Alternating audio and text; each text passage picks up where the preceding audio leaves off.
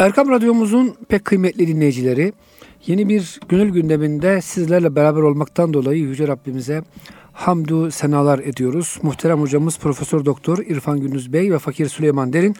İnşallah bugün e, hocam geçen haftalarda daha çok teorik konulara girmiştik. Tarikatların aslını, esasını, mertebelerini, makamlarını işlemiştik. İnşallah yavaş yavaş bu işin hocam ameli ve pratik tarafını ele alalım.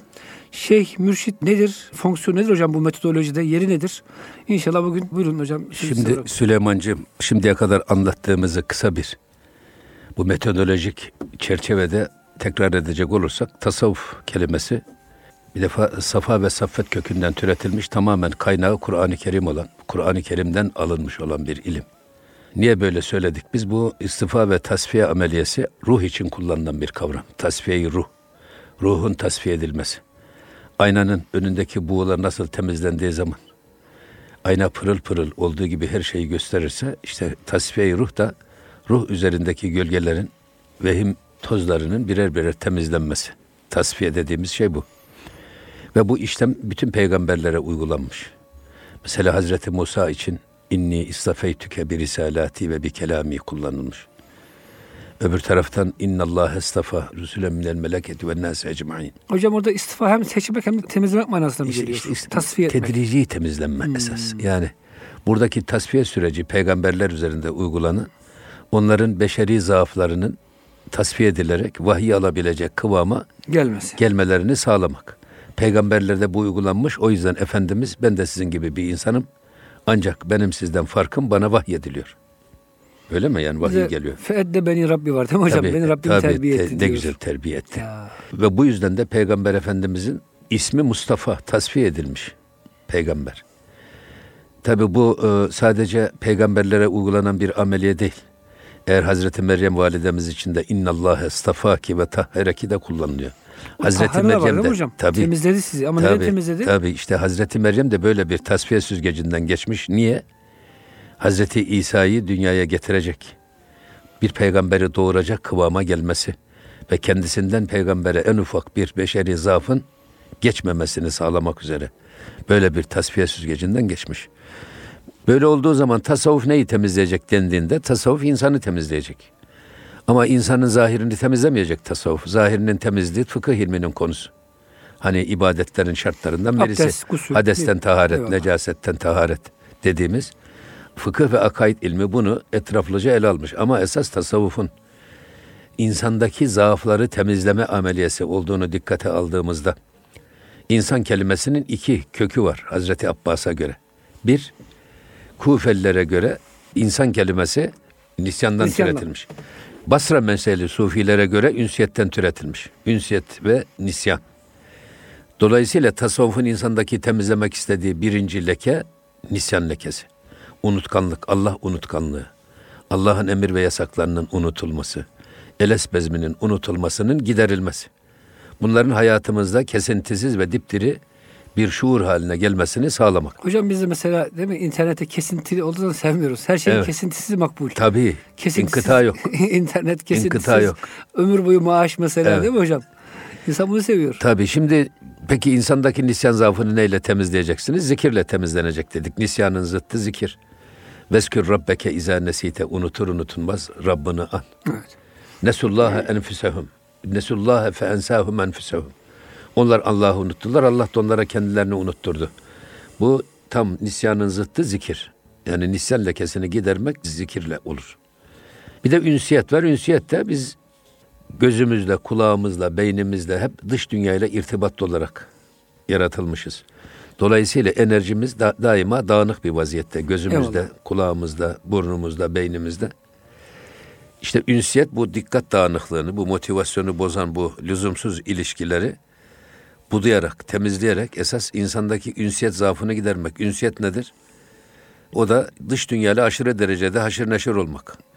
İnsanlarla fazla haşır neşir olmak. El istinasu bin nas alametül iflas. Yani aşırı derecede insanlarla meşgul olmak iflas alametidir. Şimdi doktora hazırlayan bir öğrenci böyle lüzumlu lüzumsuz herkese ille ilgi kurarsa, dikkatini dağıtırsa o zaman doktora hazırlamasına imkan kalmaz, vakit de kalmaz. Dolayısıyla bu ünsiyet zaafını gidermenin yolu da ünsiyetin zıttı halvet ve uzlettir. Yani insan çekilip bir köşeye öyle yalnız bir şekilde kendisini yapacağı işe vererek konsantre olması manasına. Bununla ilgili Ebu Ali Ettekkak Hazretleri diyor ki dağda kendiliğinden biten meyvenin tadı da olmaz, lezzeti de olmaz, ufacık olur. Neden? Topraktan alınan, kökün aldığı besinler ve gıdalar lüzumlu lüzumsuz her dala dağıldığı için esas meyveye çiçeğe gitmesi gereken azalır. O zaman da meyve küçük ve lezzetsiz olur. O yüzden bir bahçıvan gelir de bu lüzumsuz dalları budar ve kökten gelen o vitaminleri, besinleri esas gitmesi gereken çiçeğe ve öze yönlendirirse o zaman meyveler büyük ve lezzetli olur. İşte burada şeyhin fonksiyonu da bu. Bahçıvan gibi. Bahçıvan gibi insanın hmm. işte ünsiyet zaafını gidermenin yolu onun lüzumsuz ilgi ve alakalarını kopararak esas kendisini yapacağı işe konsantre olmasını sağlamak. Halvette budur. Ha, halvet de belki fiili bir mekana çekilmek varsa uzlet psikolojik halvettir. O da halkın içerisinde bile yaşasak şuurumuzun ve fikrimizin, hı hı. gönlümüzün Allah'a bağlı olmasını temin etmek. Elimizin işte, gönlümüzün oynaşta olması. Elimizin karda, gönlümüzün yarda. Yarda olması. Şimdi bu söylediğimiz bu çerçeve esasında tasavvufun hem kendisinin tamamen Kur'an kaynaklı, İslam kaynaklı bir ilim olduğunu hem de metotlarının da aynı zamanda İslam kaynaklı olduğunu gösteren en güzel çerçeve. Biz bu çerçeveyi çizdikten sonra esas anlattıklarımız hepsi işin teori, nazariyesi. O zaman bu iş pratikte nasıl olacak? Ya hocam bir insan kitap okuyarak bu söylediklerimizi dinleyerek herhalde sülüka giremez değil mi? Tabii. Kendi başına yani. Hani böyle bazen televizyonlarda hocam güzel e, cambazlıklar falan yapıyorlar. Diyor ki sakın elde dinlemeyin tek başınıza. Bu yapılanlar hocam herhalde bir manevi rehber, bir delil, bir mürşit eşliğinde yapılıyor. Hocam niye gerek var o zaman mürşide? Yani Tabii şimdi burada esas konumuz bu. Bugün biz bu işin pratiğinde dört ana maddeyi ele alalım istiyoruz. Bir tanesi şey, şeyhe duyulan ihtiyaç. Şeyhin özellikleri, şeyhin fonksiyonu. İkincisi tabii mürit. Şimdi mürit nasıl olmalı? Öbür taraftan üçüncüsü intisap. Yani sonra da dördüncüsü rabıta. Bunlar esas işin pratiğini oluşturan dört ana unsur. Biz bugünkü sohbetimizde şeyhle başlayacağız. Aslında şey, yaşlı, olgun, ihtiyar, pirifani anlamında kullanılan bir kelime. Mevlana hemen hemen bu konuları el alırken hep pir vasfını kullanır. Mevleviler de Mevlana için Cenab-ı Pir diye bahsederler. Eyvallah. Ama bu pirden maksat diyor ki bu şey Saç kemik yaşı ağırmış. kemik yaşı değildir diyor. Eyvallah. Buradaki yaşlı anlamındaki şey kemik yaşı değildir. Ya da saçlarına ak düşmüş, efendim bıyıkları beyazlaşmış, kaşları beyazlaşmış. Adam demek de değildir. Çünkü akıl yaşta değil. Başta. Baştadır. Halbuki şeyh nedir? Şey, bir defa seyri sülükün basamaklarını kat etmiş, gitmiş, bitirmiş. İkinci urucunu tamamlamış ama ondan sonra ikinci nüzulünü de tamamlamış. Nedir ikinci? Geri gelmiş. İnsanın hayatında iki uruç, iki nüzul var. Bir uruç bizim ana rahminden önce alem ervahtaki nefhay Rabbani'den önceki halimiz. Kulir ruhu min emri Rabbi'den evvelki halimiz.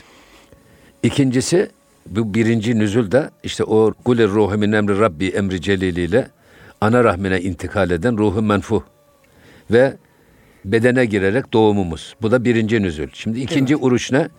Yaşarken seyri sülükün basamaklarını tırmanarak, o merdivenleri basamak basamak terakki ederek miraca çıkmak. Biz gönül miracını yakalamak. Evet. Yani doğumumuzdan önceki halimizi ve kabiliyetlerimizi yeniden elde etmek. Bu da ikinci uruç. Peki ikinci nüzül nedir? Bir insan yüksek seviyeden, bu fil dişi kuleden konuşursa kimse anlamaz. Zaten konuştuğu zaman da işte Hallacı Mansur gibi, Beyazlı Bestami gibi onlara deli muamelesi yapılmış. Hallacı Mansur enel hak demiş. O yüzden öldürülmüş. Nasıl ben hakkım diyebilir? Çünkü o ikinci urucunda konuşmuş. O seviyede konuşmuş. Beyazlı Bestami işte Cenab-ı Hak benim içimdedir, benim suretimdedir diye söylüyor. Bu yüzden o da taşlanmış. Olmuş kaç kere hocam. O yüzden dolayısıyla ikinci urucunu tamamlamış adama irşat yetkisi verilmez.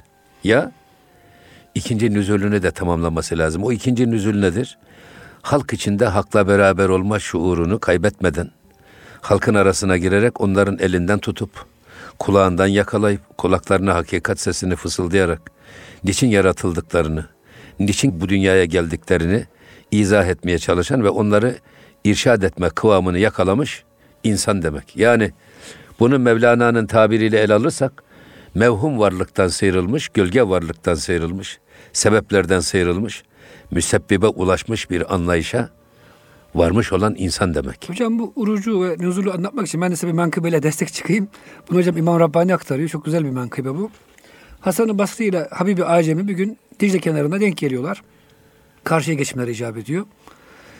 Diyor ki Habibi Acebi şeye Hasan-ı Basri ya neyi bekliyorsun burada diyor. E, karşıya geçeceğim kayık bekliyorum. Allah Allah diyor. Ya senin diyor yakinin yok mu? Yakini bilgin. Yürü geçelim gidelim karşıya. O da diyor ki senin ilmin yok mu? Biraz şifreli bir konuşma hocam. Sonra hakikaten Habibi Acemi yürüyüp geçiyor karşıya. Hasan-ı Basri Hazretleri büyük Allah dostları, büyük alim biliyorsun hocam, kelamcı, arif bir zat. Kayık bekliyor, veriyor yarım dinar, karşıya geçiyor. Diyor ki İmam Rabbani hangisi daha üstün? El cevap Hasan-ı Basri daha üstün. Çünkü diyor Habib Acemi urucu etti hocam. Manevi miracını tamamladı. İşte hocam hadiste geçiyor ya namaz müminin miracıdır. Rabbine vuslat hali oldu ama henüz tam inişini gerçekleştiremedi. Ortada bir yerde kaldı. İnsanlara örnek olamayacak kabiliyette. Yani işte suyu görünce yakini imanı var. İsterse Allah beni batırmaz, ateş beni yakmaz deyip İbrahim Aleyhisselam gibi, diğer peygamberler gibi o şeyden geçip gidiyor hocam ama Hasan-ı Basri ilmin yok mudur? Yani ilim ne demek?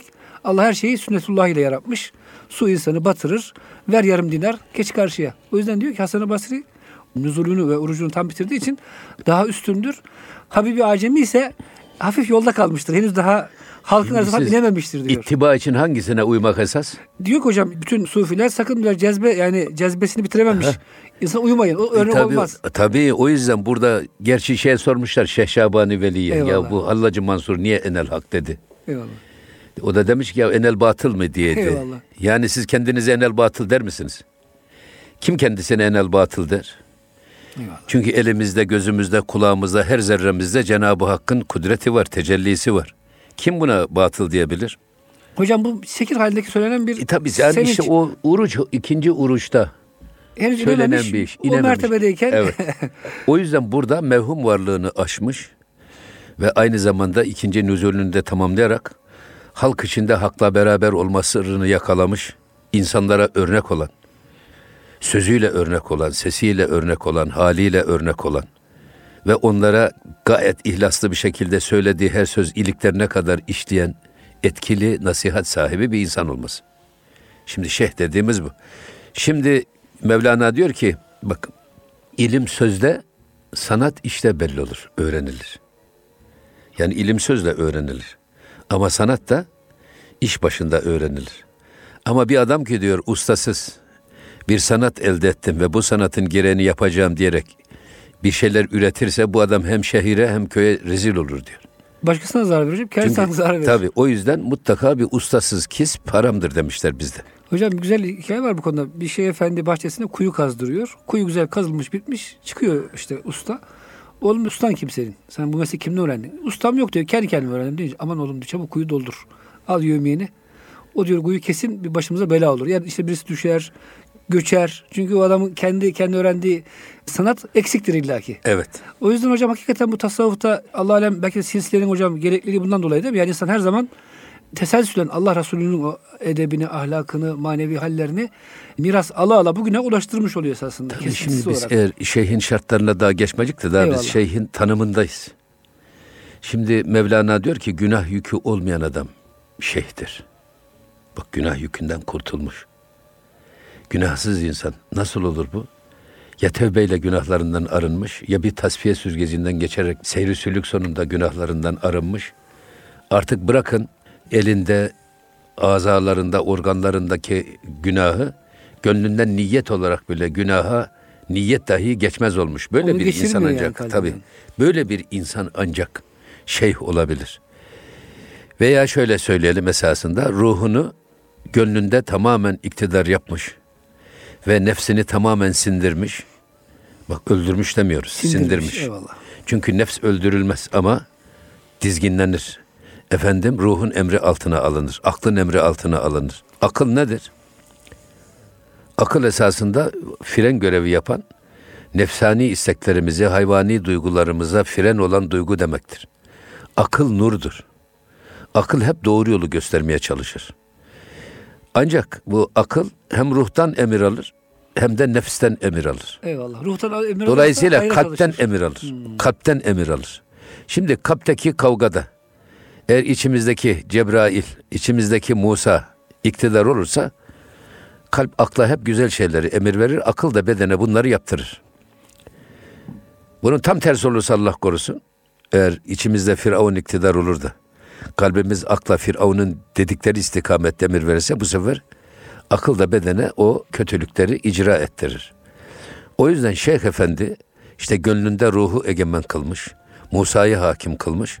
Artık manevi saltanatın sahibi. Bu insanlar baktığı zaman bu yağdan ibaret olan gözüyle bakmaz. Ya ruhunu gözüne hakim kılarak ruhiyle bakar. Ruhiyle. Baktığı zaman da bu bakışlar için uzak yakın yoktur. Mesela şehliğin şartlarından bir tanesi bir eğer kitap ve sünnete ittibaı tam olacak. Bir defa harekatı, sekenatı, ameli salihi her şeysi Kur'an-ı Kerim ve sünnete harfiyen uygun olacak. Cüneyd-i Bağdadi diyor ki eğer Kur'an-ı Kerim ve sünnete aykırı tek bir hareketini görürseniz diyor bir kişinin, şehlik iddiasında bulunan bir kişinin, onun gökte bağdaş kurup oturduğunu görseniz peşinden gitmeyin. Çünkü ittiba için keramet değil, istikamet esastır. Allah ve peygamberin gösterdiği çizgide müstakim yürümek esastır. O yüzden bir tane istikamet bin tane kerametten daha değerlidir. Dolayısıyla biz kemal için hep keramet arıyoruz. Niye keramet arıyoruz? Esasında kendimiz için, müritler kendileri için arıyorlar. Şeyhimizde o kadar çok harikulade yetenekler bulunsun ki, nasıl Hazreti İbrahim'i ateş yakmadıysa, şeyhimiz de bizi cehennemin ortasına düştüğümüz zaman yaktırmasın, bizim eteğimizden tutunsun, bizi cehennemin ortasından çıkarıp Firdevs Ala'ya koysun. Bu tip yetkiler istiyor şey. Süpermen şeyinde. Evet, dolayısıyla burada esas keramet değil, istikamet sahibi olacak Şeyh Efendi. Hocam şöyle diyebilir miyiz? Yani Şeyh Efendi bize balık tutmasını öğretiyor esasında. Balık vermiyor. Tabii. Balık da veriyor yerine göre ama esas Esas tabii, tabii. nasıl biz kema, kemale ereriz? Kendi kendisine Heh, nasıl kemali bulur oluruz. ve kemalde devam eder. Bunu biz öğretiyoruz. Daha güzel tabii. bir iş yapıyoruz aslında. Tabii bu zaten ilimlerin konusu şey şerefi konusuyla ölçülür derler ya. Evet hocam. Şimdi şeyhlerin en önemli görevi marifetullah. Yani bize Allah'ı tanıtmak, müritlerine Allah'ı tanıtmak, müritleriyle Allah'ı buluşturmak. Bundan daha güzel bir ilim mi olur? Ama burada bizi getiriyor, Allah'la buluşturuyor ama biz sürekli bu buluşmayı devam ettiremiyoruz. Zaman işte, zaman işte, yakalıyoruz. Zaman zaman yakalıyoruz. İşte orada şeyhin huzurunda yakalıyoruz. Dışarı çıktı mı kaybediyoruz bu duyguyu mesela. Sohbete yakalıyoruz. Evet. O yüzden şeyhin görevi yani burada istikamet sahibi olması dediğimiz haliyle örnek olacak müridine, haliyle örnek olacak. Hatta kendi ihtiyaçlarını, müridin ihtiyaçlarını kendi ihtiyaçlarına tercih edecek. İcabında çünkü mürid o andaki konumu itibariyle ona ne kadar muhtaç, zaten ona en uygun olanı, o anda en uygun olan nasihat neyse onu etkileyecek sözü bulup söylemek. Çünkü onlar işte ruhlarıyla baktıkları için insanların derinliğini görüyorlar. Ta geçmişten geleceğe uzanan yeteneklerini görüyorlar. Kalplerin içini görüyorlar. Bak Cevasisül Kulub. Hocam bu konuda e, çok güzel bir hikaye var Mesnevi'de. Bir kadı kadı olunca ağlıyor. Ya diyor iki tane adam geliyor önüme. İkisi de yalan söylüyor icabında. İkisi de işin aslını bildiği halde ben bunlar arasında hüküm vereceğim. Nasıl doğru hüküm vereceğim? Yani ikisi de yalan söylüyor. Ben dışarıdan olayları görmediğim halde diyor Hazreti Mevlana oğlum diyor eğer kalbinde senin bir garaz yoksa bir menfaat, bir dünyevi, nefsani bir istek yoksa hakim olarak sen hakikati görürsün diyor. Ama kalbinde ufak bir nefsaniyet varsa Allah diyor sana hakikati göstermez. Şimdi hocam tabi Allah dostların dediğiniz gibi gönlünde artık evet. dünyevi sevgiler, şehvetler kalmadığı için bakar bakmaz hocam bir insandaki manevi kabiliyetleri, geleceğinin önündeki efendim istikbalini hocam çok güzel tayin edebiliyorlar, çizebiliyorlar. Bu da hocam her hadis-i şerif var ya. İttegu firasetel mümini fe innehu yanzuru Tabi binurillah. Binurillah. Allah'ın nuruyla bakar evet, diyor mümin. Müminin firasetinden sakın. Ya burada eskiden bir kıyafet ilmi varmış. Buna ilmi sima da derler. Eyvallah. Bunun kurucusu Aristo derler Batılılar ama biz ondan çok daha önceyiz esasında. Çünkü Kur'an-ı Kerim'de Cenab-ı Hak simahum fi vucuhihim min eseri sucud. Secde izleri yüzlerine yansır buyuruyor. Mesela şehlikte şartlardan bir tanesi de ne kadar etkili bir bakış, nazar sahibi göz lazımsa Bir de böyle etkileyici bir yüz de lazım. Çehre. Çehre. Yani mesela şeyde Davud Aleyhisselam için söylerler. Yahudiler isyan etmiş Calut. Davud Aleyhisselam'a karşı. Bunun üzerine Davud Aleyhisselam diyor ki Yahudilere gelin diyor beraber bu Calut'a karşı savaşalım. Onlar diyorlar ki sen bize bir komutan tayin et. Komutan. İçimizden birisi. Bunun üzerine o da Talut'u komutan tayin ediyor. Calut'a karşı savaşmak üzere. Ama Yahudilerin hani namazda gönül olmayanın ezanda kulağı mı olur? Savaşmakta gönülleri olmadığı için Talut'u görevlendirince Talut da içimizden sıradan bir adam. Niye onun emrinde savaşalım Parası diyorlar. yok, zengin değil falan. Ama bunun üzerine Cenab-ı Hak diyor ki vezidnahu bastaten fil ilmi vel cisim. Biz Talut'a ilim ve cisim verdik. Güzelliği verdik. İslam medeniyeti tarihinde herhangi bir koltuğa bir adam tayin edilecekse iki şart aranıyor. Bir, o koltuğun gerektirdiği bilgi birikimine sahip olmak, formasyona, liyakate sahip olmak. Eyvallah. Fil ilmi. İkincisi de cisim. O Küçük. koltuğa oturacak kişinin cismi de önemli. Yani bu nedir? Buna şimdi karizma diyorlar. Eyvallah. Buna şimdi vizyon diyorlar. Buna efendim misyon diyorlar. Neyse bir şeyler söylüyorlar. Ama gerçekten lider kişide bu karizmatik bir yapıda olması lazım cisim. Şimdi siz yani 1.80 boyundaki askerlerin başına 1.60 boyundaki bir adamı komutan tayin etseniz o adam orada komutanlık yapamaz. Demek ki cisim önemli, fizik. Hatta ben bunu biraz daha ileri götürüyorum. Fizik ne kadar önemliyse aslında müzik de önemli. Eyvallah. Kişinin ses tonu da önemli. Eyvallah. Hatta müzik de yetmiyor. Bir de kimya lazım. Eyvallah. O kişinin yani karakteri, manevi dünyası, efendim kompleks ve kapristen uzak, kendisiyle barışık bir insan tipi. Bu sıradan bir göreve getirilmesi için, bir komutanlık için, bir liderlik için Cenab-ı Hak bu şartı getirmiş. O yüzden Osmanlı medeniyetinde bir koltuğa bir adam aranırken hep bu şartlar dikkate alınmış. Adamın hem fiziğine dikkat edilmiş, cismine, hem müziğine dikkat edilmiş, sesine, hem de kimyasına da dikkat edilmiş. Ki o kişinin daha başarılı olması için. Hocam şimdi uluslararası bazen devlet adamlar bir araya geliyor mesela bakıyorsunuz değil mi? Burada bile hocam hakikaten sizin ülkenizin cumhurbaşkanı böyle boyuyla posuyla yani bir karşısındaki adamından aşağı kalmaması hatta biraz üstün olması hoşumuza gidiyor hocam. Tabii, Tam tabii. tersi oluyor bazen. Tabii yani, Yani, bu ayıp değil yani kısa olmak ama ama bu iş işte bu işin insanların etkilenmesi açısından önemli. Yoksa Mevlana'nın dediği gibi akıl yaşta değil başta. Öyle sadece saçı sakalı ağarmış yaşlı adam şeyh anlamına gelmez. tabii kendini kontrol edemez. Ama esas aklen olgunlaşmış, aklı kemale ermiş, aklı nur haline gelmiş. Efendim içindeki Musa'yı iktidar yapmış bir insan olması. Kaç yaşında olursa olsun. Öyle adamlar var ki adam 70'inde de saçı sakalı da ağarmış ama adamın yaşantısına bakıyorsunuz Hala çocuk. hala çocuk. Ya. O yüzden burada günah yükünden azade bir kişi olması lazım. Kur'an-ı Kerim ve sünnete ittibaı tam olması lazım. Öbür taraftan sözü sohbeti etkili olması lazım. Hocam bugün mesela şimdi pek çok yani maalesef bir bolluk var piyasada. Zaman zaman tasavvuf hocası oluyor gidip soruyorlar. Yani falanca yerde bir zat varmış falan filan. Diyoruz ki bakın hayatına istikamet varsa eyvallah. Yani adamda namaz yok. Bazen hanımlar oluyor tesettür yok mesela ne bileyim. Bunu Ya- Mevlana çok güzel izah ediyor. Devesini kaybeden bir adam devesini arıyor. Şimdi bir arayış. Esasında mürit hakikat avcısı. Hani Peygamber Efendimiz hikmet müminin kaybolmuş malıdır. Nerede bulursa alır. Mürit de hakikat avcısı. Neyi arıyoruz biz? Neyin avcılığını yapıyoruz? Eğer kuşlar gibi böyle taneye düşkün olursak tuzağa düşeriz. Adam tuzağın etrafına ne yapıyorlar? Yem. Yem atıyorlar. Kuş da zannediyor ki burada yem var. Yeme diye geliyor. O yeme düşkünlüğü, yeme zaafı onun tuzağa düşmesine sebep oluyor. Avcılar da aynı şekilde yapıyorlar. Keklik gibi ötüş taklidi yapıyorlar veya bir kafesin içinde keklik öttürüyorlar. Onu duyan civardaki keklikler burada bir arkadaşımız var diyerek geliyor. Orada da tuzağa düşüyorlar. Böyle de sahte, sahte cennet vaat ederek, yanlışları size doğru diye söyleyerek. Efendim bundan insanın hoşuna gidiyor. Hocam ben genelde baktım bu tür tipler müritlerini acayip övüyorlar. Siz sahabesiniz, siz zamanın bilmem nesisiniz, hepiniz evliyasınız diyerek hocam şeyin müridin egosunu şişiriyor. Ondan sonra o şişmiş egodan kendi de istifade ediyor maalesef. Halbuki Tabii şimdi- gerçek Allah dostları bunu yapmıyor hocam. Tabii. Hayır. hiçbir zaman şımartmıyor. Hayır şımartmaz. Ayna olduğu gibi gösterdiği zaman kıymetlidir. çarpık çırpık gösterirse olmaz. Bu hocam büyüteç aynalar var değil mi? Adam Tabii yani. gibi gösteriyor. Öyle konveks aynalar, konkav aynalar. Eyvallah. Yok olduğu gibi gösterecek. Aynalar yalan söylemez. Şeyhler de öyledir. Aslında mümin müminin aynası. Eyvallah. İki mümin bir araya geldiği zaman birbirlerinin yanlışlarını birbirlerine göstermeli. Birbirlerine söylemeli. Birbirlerini irşad etmeli. Ama şeyhler esas boy aynası. Tam gösteriyor hocam. Tam değil mi? gösteriyor ve onlar size belki hatalarınızı ehemden mühimme doğru sıralıyorlar.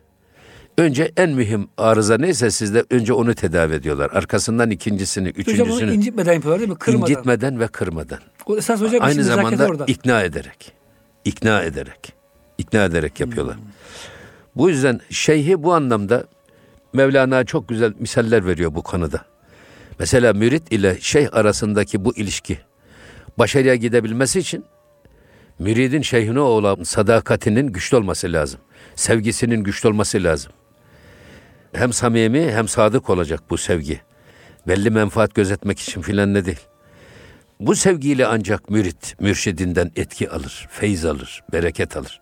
Bunu Mevlana diyor ki esasında diyor bakın diyor hayvanlar bile sahiplerinden etkilenir. Mesela insan öküzü diyor sahibine göre şekil alır. Eyvallah hocam. Gideceği yerleri bilir, hangi bağa gideceğini bilir. At sahibine göre kişiler. Eşekler aynı şekilde sahibine göre bir tavır takınır. Efendim köpekler öyle ya çoban olur sahibine göre ya bekçi olur ya avcı olur. Ama sahibine göre. O da avcı olur. Tabii. O yüzden insandan hayvanlara böyle bir geçiş var da insandan insana olmaz mı? Esas mesela bakın ashab-ı kehfin köpeği ashab-ı kehf ile beraber olduğu için o da ashab-ı kehf ile beraber Allah'ı arama yolculuğuna çıkmış. O yüzden adı Kıtmir olmuş. Şimdi buradan ne diye söyledik esas? Yani hayvanlar etkileniyor da peki kamil insanlardan ya da insan diğer insanlardan etkilenmez mi? Tabii etkilenir. Yani o yüzden insan dostlarından etkilenir. Hocamızla gayet sıcak bir sohbete girdik. Şeyhliğin şartları ve efendim gerekliliği konusunda. Hocam demiştiniz ki şeyhten istifade etmek için onu samimi şekilde sevmek. Muhabbet bağı olmadan herhalde bir irtibat kurulamıyor. Aynen bu sevgi bağı çocuğun annesine meyli gibi düşünün. Öyle değil mi yani? Çocuğun annesine meyli nasıl bir bütünün bir parçasının o bütüne duyduğu meyil gibi düşünün. İşte bu sevgi bağı. Bu eksikliği giderecek, aradaki kopukluğu giderecek, cüz'ü külle bağlayan, anneyi evlada bağlayan o sevgi. Bu sevgi karşılıklı bir iletişime sebep oluyor. O yüzden mesela siz gül bahçesine gittiğiniz zaman gülün kokusu hissediliyor. Demek ki gül kokusu bütün bahçeyi kuşatıyor. O bakımdan burada insanlar arasındaki birbirleriyle olan ilişki kişilik yansımasına, hal transferine sebep olur. O yüzden Mevlana bunu çok güzel misallerle verir. İmamı Gazali Hazretleri İhya'da diyor ki sadece hastalıklar ve mikroplar bulaşıcı değildir. Haller ve huylar bulaşıcıdır. Buna gizli bir yoldan birbirlerine akarlar diyor şey Mevlana. Kalpten kalbe bir yol Kalpten vardır. kalbe gizli bir yol vardır. İnsanlardan birbirlerine duygular akar diyor Mevlana. Ama İmam-ı Gazali de böyle söylüyor. Gerçekten sadece hastalıklar ve mikroplar değil, haller bulaşıcıdır. Huylar bulaşıcıdır. Siz iyi insanlarla beraber olursanız size iyilik bulaşır. Kötülerle beraber olursanız kötülük bulaşır. Körlerle yatarsanız Şaşık şaşık kalkarsınız. O yüzden Cenab-ı Hak ey iman edenler Allah'tan korkun ve kunu ma'as sadıkîn. Sadık insanlarla beraber olun. Sadıklarla beraber olursanız cetvel gibi olursunuz. Yani sadık olun demiyor direkt. O, Tabii beraber iş, olun. kolay Beraber değil. tabii kolay değil. Önce beraber olmaya bir tahammül Tabii. et. Şimdi mesela doğrudan bilgi almak, doğrudan kemale ulaşmak. Yani şey herkes için lazım mı? İstisnaları var ama çoğu insan için şeyh lazım. Evet hocam bugün böyle bir anlayış da var. Yani biz niye Kur'an-ı Kerim okuyup da kendimizi kemale ermiyoruz? Şimdi onun için diyor Okuruz ki bakın Kur'an'ı evet kemale ereriz diyenler eğer de var. Hazreti İbrahim gibi ateşe girip de ateşi emri altına alan adam. Ateşte dost olan adam. Şimdi kaç kişi böyle olabilir? Direkt. Veya hocam ateş- Hazreti a- Peygamber hocam, gibi. ateş atılırken e, Cebrail koşup geliyor. Ya diyor İbrahim ihtiyacın var mı bana yardım edeyim yani. Yok diyor. Sana bir ihtiyacım yoktur diyor. Evet, Hazreti Peygamber gibi. Ya. Kalemsiz ilim öğrenmiş. Üstadsız ilim öğrenmiş. Şimdi bunlar istisnaları. Ama eğer insanlar kendiliğinden doğru yolu bulacak olsaydı ne peygamberlere ihtiyaç vardı ne de kitaplara. Allah niye peygamberleri gönderdi? Peygamberler bizim için nedir? Bir Rehber. rehberdir, kılavuzdur, üsve-i hasenedir, modeldir. Onlar gibi olacağız. Ama bugün insanların yüzde kaçı bugün peygamberle bağlantı kurabilecek, o nasıl yaşardı, o nasıl gülerdi, o nasıl ibadet ederdi. Bunu bilecek bir ilmi kıvam kaç kişide var? Çok az kimse. Çok çok. Şimdi evlerde hille var. Hilleyi asıyoruz. Ki peygamberi kendimize model olarak alalım. Hille budur. Peygamber Efendimizin portresi. Nasıl yaşardı, nasıl yürürdü, nasıl konuşurdu, nasıl bakardı, nasıl duyardı. Öyle mi? Bu Eyvallah. o portresi çiziliyor. Şimdi biz Peygamber Efendimiz'i hayalimizde diri tutmak istiyoruz. Hilleyi okuyarak. Kaç kişi bu hilleyi okuyup da ona göre Hazreti Peygamber'i zihninde tahayyül edebilir? O yüzden burada canlı örnek işte şeyh budur. Bize üsve-i hasene. Çünkü lekat kânet lekum fi rasulillahi üsvetun hasene.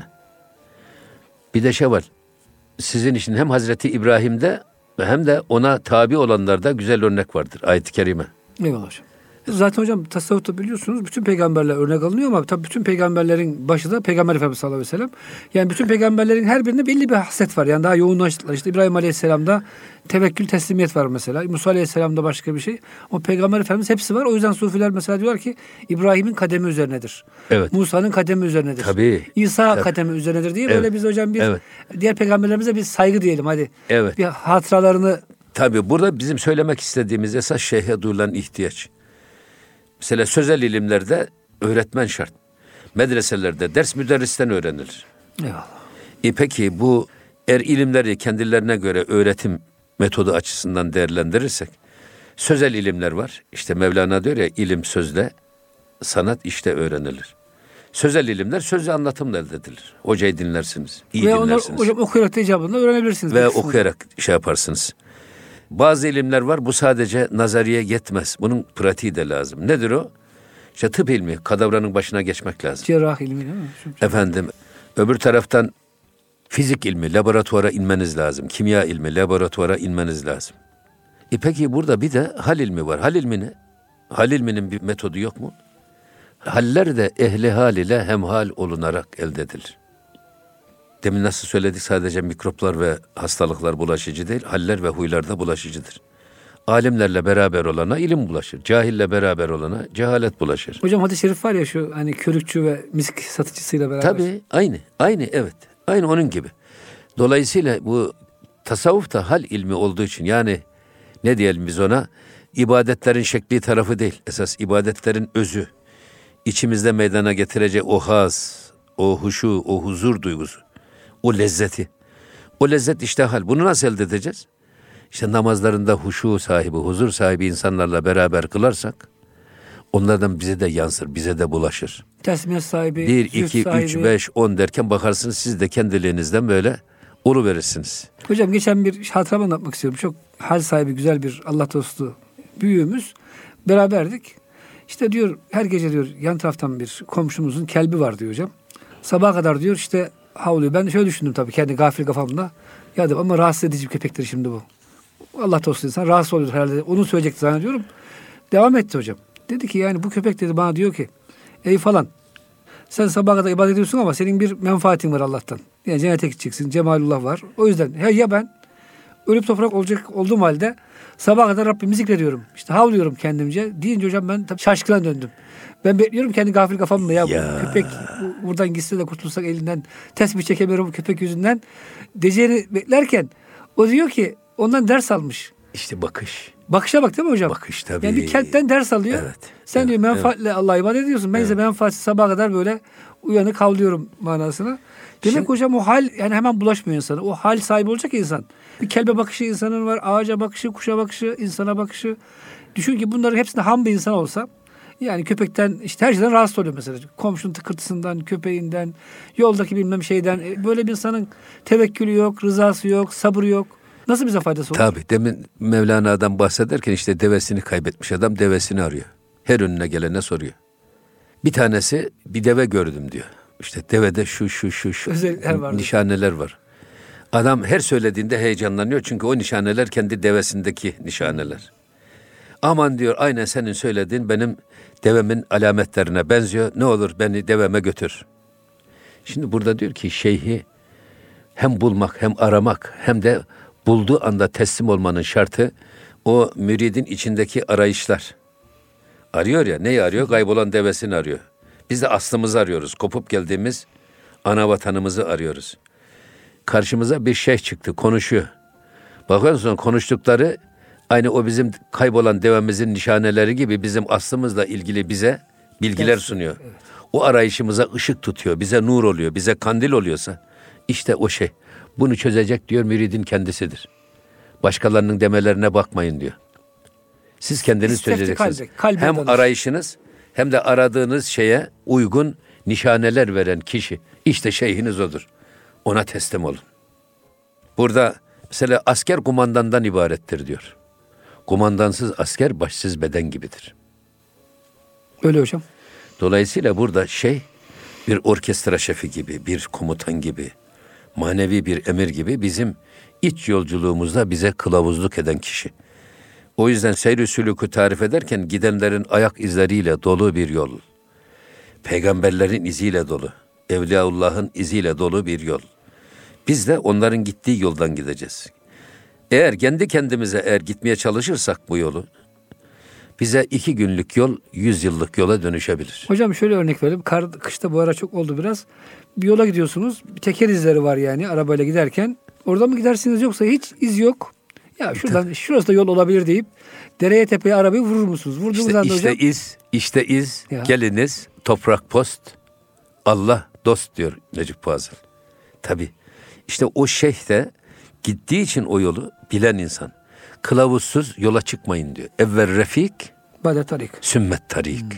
Şimdi dolayısıyla kılavuzsuz yola çıkarsanız başında çok belalar gelir. Kılavuz nedir? O yolu bilen, defalarca gidip gelmiş adam. O yüzden şeyh de bize bu konuda sözüyle, bakışıyla, nasihatiyle, irşadıyla örnek olan, sözleri bizde etkili olan, bizim Kalbimizi içimizdeki her şey sohbetinde ya da her bakışında içimizdeki bir kötülüğü söküp atan. O yüzden zaten şeyhi tarif ederken bir başka tarifte görüldüğünde Allah'ı hatırlatan kişi. Hocam hadis-i şerif Ha, Hadis-i Hadis-i şerif tabii. Hadis-i şerif Allah'ın velileri kimlerdir diye sorulduğunda görüldüğünde Allah'ı hatırlatan kişi. Bakıyorsunuz yürüyüşüyle, oturmasıyla, kalkmasıyla, gülüşüyle, hatta celaliyle, cemaliyle bakıyorsunuz bir ayrı bir letafet, ayrı bir karizma. Öyle diyorlar ya, ayrı bir efsun var. Sizi etkileyiveriyor. İşte aradığınızı onun sözlerinde buluyorsunuz. Nişane o. Ve hemen eline yapışıp teslim oluyorsunuz. İşte buraya teslim olursanız doğruyu bulursunuz. Aksi halde kendi kendinize yol aramaya kalkmayın. Bir bilenle yola çıkın. Bir kılavuzla yola çıkın.